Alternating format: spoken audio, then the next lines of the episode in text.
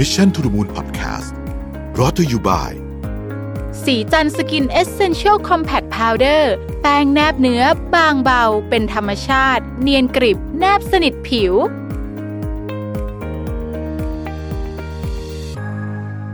สวัสดีครับ ยินดีต้อนรับเข้าสู่ Mission to the Moon Podcast นะครับ คุณอยู่กับผมรวิศ หาญอุตสาหะครับ วันนี้มาชวนคุยเรื่องบิตคอยน์นะครับ ก็ จริง ๆ อาจจะมาช้าสักนิดหนึ่งนะฮะแต่ก็ตลาดยังไม่วายเนาะยังยังคงขึ้นขึ้นลงลงอยู่ ผมไม่แน่ใจว่าวันที่พอดแคสต์อันนี้ได้เอ่อเอ่อ publish เนี่ยไม่แน่ใจวันนั้นบิตคอยเป็นยังไงนะเพราะบิตคอยนี่มันโอ้บางบางวันนี่มันก็โอ้โหขึ้นแบบน่ากลัวมากนะครับเวลาลงก็น่ากลัวเช่นกันเขาเรียกว่าขึ้นลิฟต์ลงลิฟต์ทั้งคู่นะครับ ผมเอาเอ่อข้อมูลวันนี้เนี่ยมาจาก SCB EAC นะครับเป็นเรื่องเกี่ยวกับบิตคอยโดยตรงเลยนะครับ ก็เพิ่งเพิ่งจะ publish ไปวันที่ของ SCB เนี่ย publish วันที่ 17นะฮะก็มาชวนคุยกันนะครับบิตคอยเนี่ยต้องบอกว่าเเดิมทีเนี่ยบิตคอยเนี่ยนะครับเออมันความตั้งใจเดิมเนี่ยน่าจะน่าจะออกมาเพื่อทำการเป็น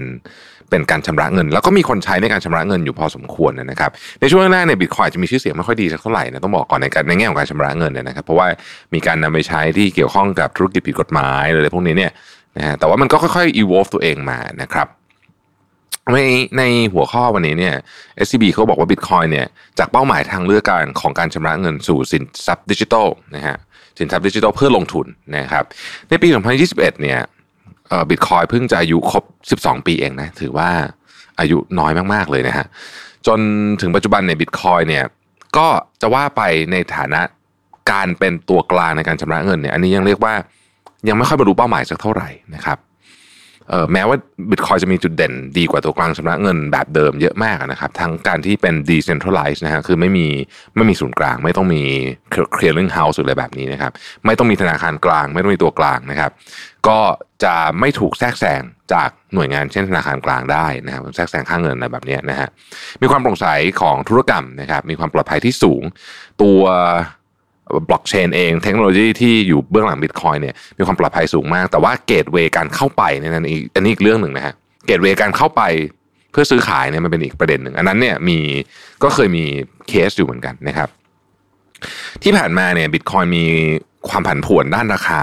สูงมากๆนะฮะจึงไม่ค่อยเหมาะกับเป็นการเป็นตัวกลางการชำระเงินสักเท่าไหร่นะครับรวมถึงรัฐบาลหลายประเทศก็ไม่ค่อยยอมรับบิตคอยนะฮะในการเป็นตัวกลางการชำระเงินอย่างไรก็ดีเนี่ยบิตคอยเนี่ยได้กลับมาได้รับความนิยมในแง่ของสินทรัพย์ลงทุนทางเลือกนะครับสะท้อนจากเงินบิตคอยเนี่ยได้แข่งค่าขึ้นมาอย่างต่อเนื่องนะครับโดยรอบล่าสุดเนี่ยบิตคอยไปแตะจุดสูงสุดในประวัติศาสตร์นะครับหกหมื่นเหรียญนะฮะถ้าเกิดว่าดูคร่าวๆเนี่ยนะครับบิตคอยเนี่ย ตั้งแต่ต้นปี 2020 นะฮะช่วงโควิดจนกระทั่งถึงกุมภามีนา 2021 เนี่ยบิตคอยนี่ขึ้นมา 500กว่าเปอร์เซ็นต์นะฮะในในในบทวิเคราะห์เนี่ยเขาก็พยายามพูดถึงว่าวัฏจักรมันจะเป็นยังไง แล้วแล้วความท้าทายในอนาคตเป็นยังไงบ้างนะครับ เอาขาขึ้นล่าสุดก่อนนะฮะว่าทำไมมันถึงขึ้นอะไรกันดุเดือดขนาดนี้นะครับ คือต้องบอกว่าบิตคอยเนี่ยโดยคอนเซปต์ หลักอันหนึ่งของบิตคอยคือมันมีจำนวนเหรียญคงที่นะครับ เพราะฉะนั้นมันจึงเป็นการสะท้อนความต้องการเป็นหลักนะฮะโดยผู้สร้างบิตคอยนะครับได้จำกัดจำนวนเหรียญในระบบทั้งหมดไว้ที่ 21 ล้านเหรียญนะครับปัจจุบันนี้มีการคาดการณ์ว่าเหรียญที่ถูกขุดออกมาแล้วนะฮะหมุนเวียนออกมาแล้วเนี่ยอยู่ที่ประมาณสัก 18.6 ล้านเหรียญคิดเป็น 89%ของเหรียญทั้งหมดนะครับทำให้การเคลื่อนไหวราคาของบิตคอยเนี่ยเกิดจากความต้องการบิตคอยที่เพิ่มขึ้นหรือลดลงเป็นหลักเลยนะฮะในรอบนี้เนี่ยเราแบ่งกลุ่ม ของผู้ที่ต้องการบิตคอยน์ออกได้เป็นประมาณ 2 กลุ่มนะครับ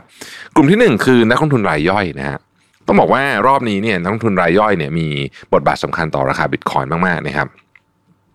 ที่ผ่านมาเนี่ยเขาบอกว่าอย่างนี้เห็นน่าสนใจไหมราคาของบิตคอยน์เทียบกับดอลลาร์สหรัฐนะฮะจะสอดคล้องกับยอดค้นหาใน Google หรือจำนวนทวีตใน Twitter นะครับเช่นในปี 2021เนี่ยมีทวีตที่พูดถึงบิตคอยน์เนี่ยวันหนึ่ง สองแสนกว่านะฮะในขณะที่ปี 2017เนี่ยมีแค่แสนหกอะไรแบบนี้นะฮะจะทอนมารอบนี้เนี่ยผู้คนสนใจมากกว่ารอบก่อนอย่างชัดเจนนะครับ ซึ่งสอดคล้องกับบัญชีบิตคอยที่เพิ่มขึ้นด้วยนะฮะในปี 2021นะฮะจนถึงวันที่ 16 กุมภาเนี่ยมีจำนวนบัญชีบิตคอยเพิ่มขึ้นเฉลี่ยวันละ 5.5 แสนบัญชีต่อวันนะครับ เทียบกับ 2017 ซึ่งมีบัญชีเพิ่มขึ้นเพียง 3 9 0 0 0 0 บัญชีต่อวันนะครับปัจจุบันเนี่ย มีบัญชีที่มีจำนวนบิตคอยน้อยกว่า 1 BTC ก็คือก็คือ1บิตคอยเนี่ยนะครับ1บิตคอย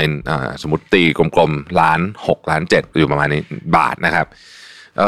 บัญชีที่มีจำนวนน้อยกว่า1บิตคอยเนี่ยสูงถึง 95%ของจำนวนบัญชีทั้งหมดนะครับสาเหตุหนึ่งก็มาจากการเพิ่มขึ้นของนักลงทุนรายย่อยนั่นเองนะครับเเพราะฉะนั้นพอพอนักลงทุนรายย่อยเข้ามาเยอะเนี่ยนะครับจำนวนบัญชีที่เป็นรายย่อยก็เยอะตามไปด้วย ปัจจุบันนี้ การเข้ามาซื้อบิตคอยเนี่ยมันมันง่ายขึ้นกว่าสมัยก่อนเยอะนะครับ แล้วเนื่องจากว่าออพอนักลงทุนรายย่อยเข้ามา แล้วก็เห็นว่าเอ้ยบริษัทใหญ่ก็เข้ามาเหมือนกันนะนักสถาบันก็เข้ามาเนี่ยก็เพิ่มความมั่นใจให้กับนักลงทุนรายย่อย ก็ไปชวนคนอื่นมามากขึ้นอีกอะไรแบบนี้นะหรือบอกบอกต่อบอกเพื่อนอะไรอย่างเงี้ยนะครับ บริษัทขนาดใหญ่และนักลงทุนสถาบันนะฮะในช่วงวัฏจักรขาขึ้นของปี 2017 เนี่ยบริษัทนักลงทุนไม่ค่อยมีบทบาทกับบิตคอยเท่าไหร่แต่สำหรับปี 2021 เนี่ย ต้องบอกว่ามีบทบาทเยอะเลยทีเดียวนะครับทั้งบริษัทและนักลงทุนสถาบันให้ความสนใจบิตคอยในสินทรัพย์อื่นๆนะฮะโดยมีสาเหตุหลักอยู่ 2 ประการ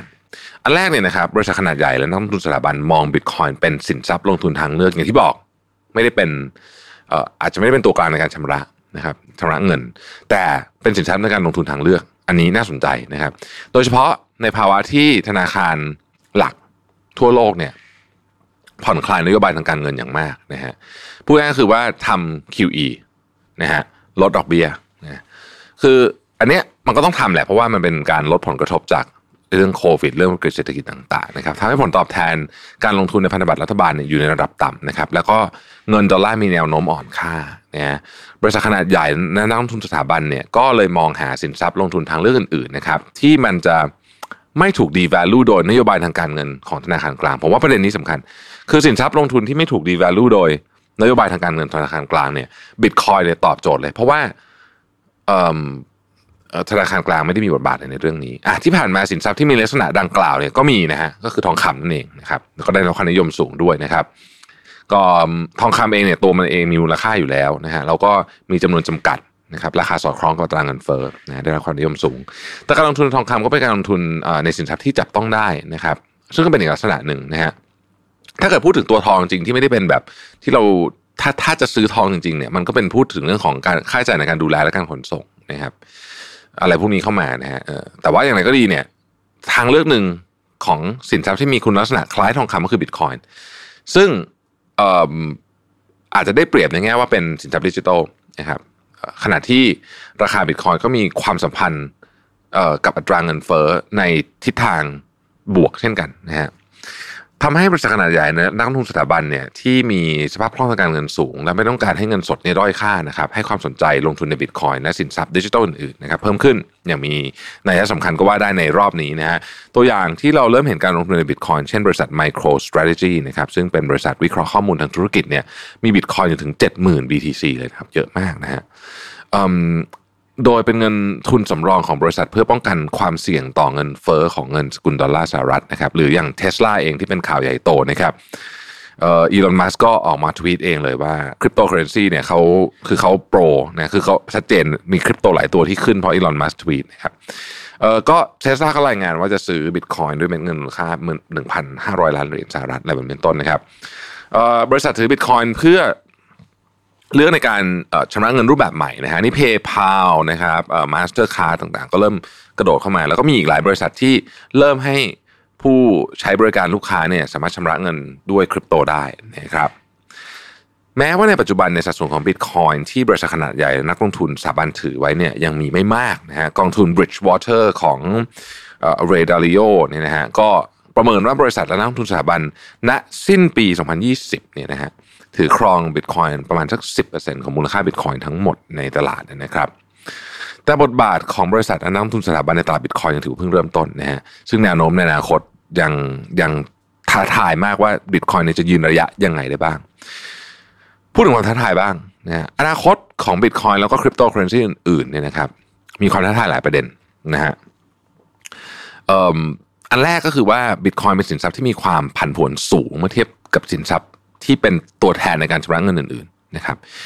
คืออย่างที่บอกไปตอนต้นอะบิตคอยน์เนี่ยขึ้นลิฟต์ลงลิฟต์นะคือเวลาขึ้นก็ขึ้นเยอะนะเวลาลงก็ลงเยอะ ถ้าเปรียบเทียบกับดัชนี S&P 500เนี่ยนะครับบิตคอยมีความผันผวนมากกว่าประมาณ 2 เท่านะถ้าเทียบกับทองคำผันผวนกว่า 4 เท่า ถ้าเทียบกับพันธบัตรรัฐบาลสหรัฐอายุ 10 ปีนะครับ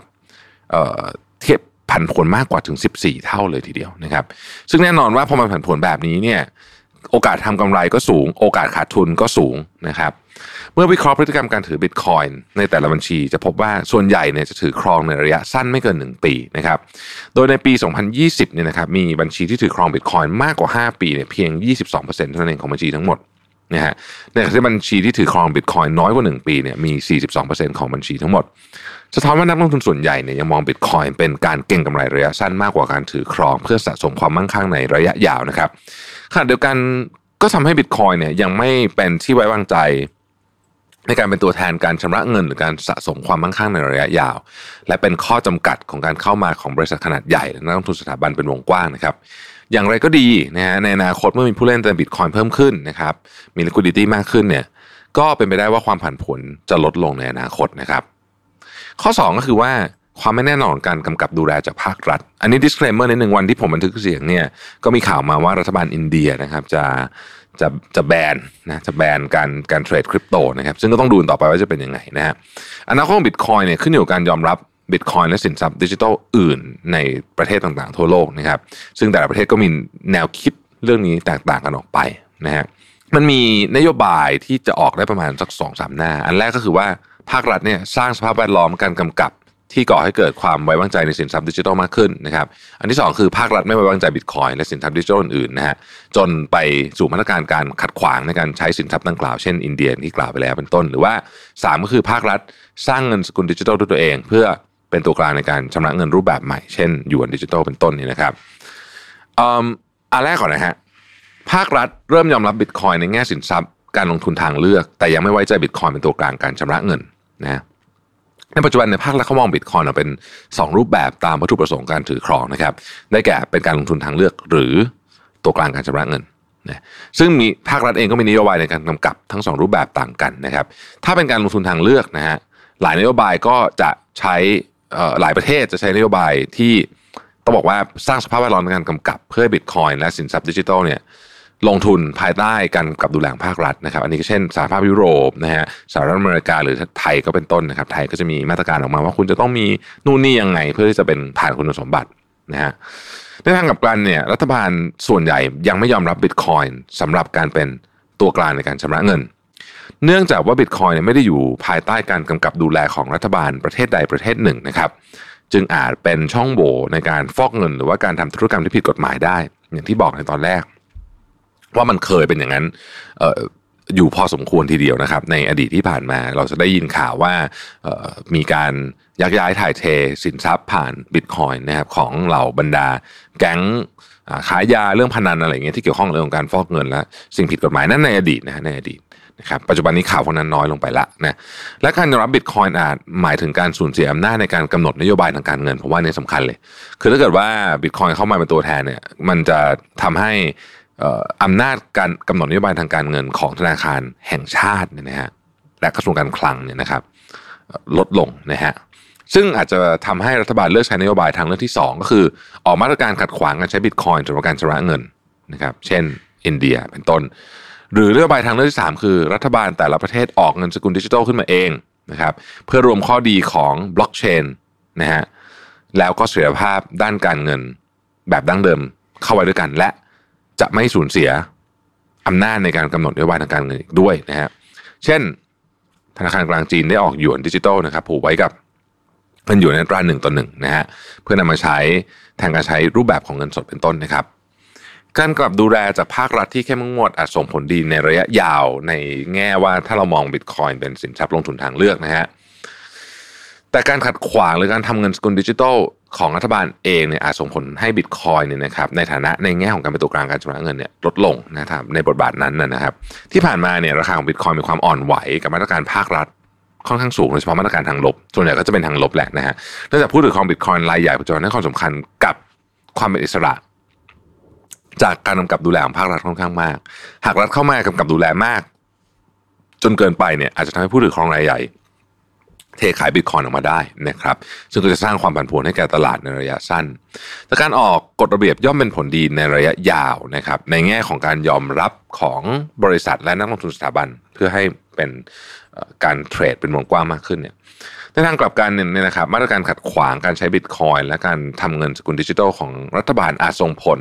ให้บทบาทของบิตคอยในแง่ของการเป็นตัวกลางการชำระเงินลดลงนะฮะบิตคอยอายุไม่มาก นะ12ปีเองนะครับถือว่าเด็กมากยังต้องใช้เวลาในการพิสูจน์ตัวเองอีกมากนะครับ โดยเฉพาะการเป็นการที่จะให้บรรลุเป้าหมายของการเป็นเป็นเป็นตัวกลางในการชำระเงินนะครับโดยการเข้ามาของบริษัทและนักลงทุนสถาบันในรอบนี้เนี่ยจะช่วยเร่งกระแสความนิยมของบิตคอยน์และคริปโตอื่นนะครับมากขึ้นนะฮะแล้วก็ต้องดูต่อไปว่าจะเป็นยังไง โดยเฉพาะนโยบายของภาครัฐ ซึ่งมีความท้าทายมาก แล้วก็ อย่างที่บอกครับมันออกได้หลายหน้าในในแง่นี้ แล้วแต่ละประเทศก็คงจะมีแนวคิดเรื่องนี้ที่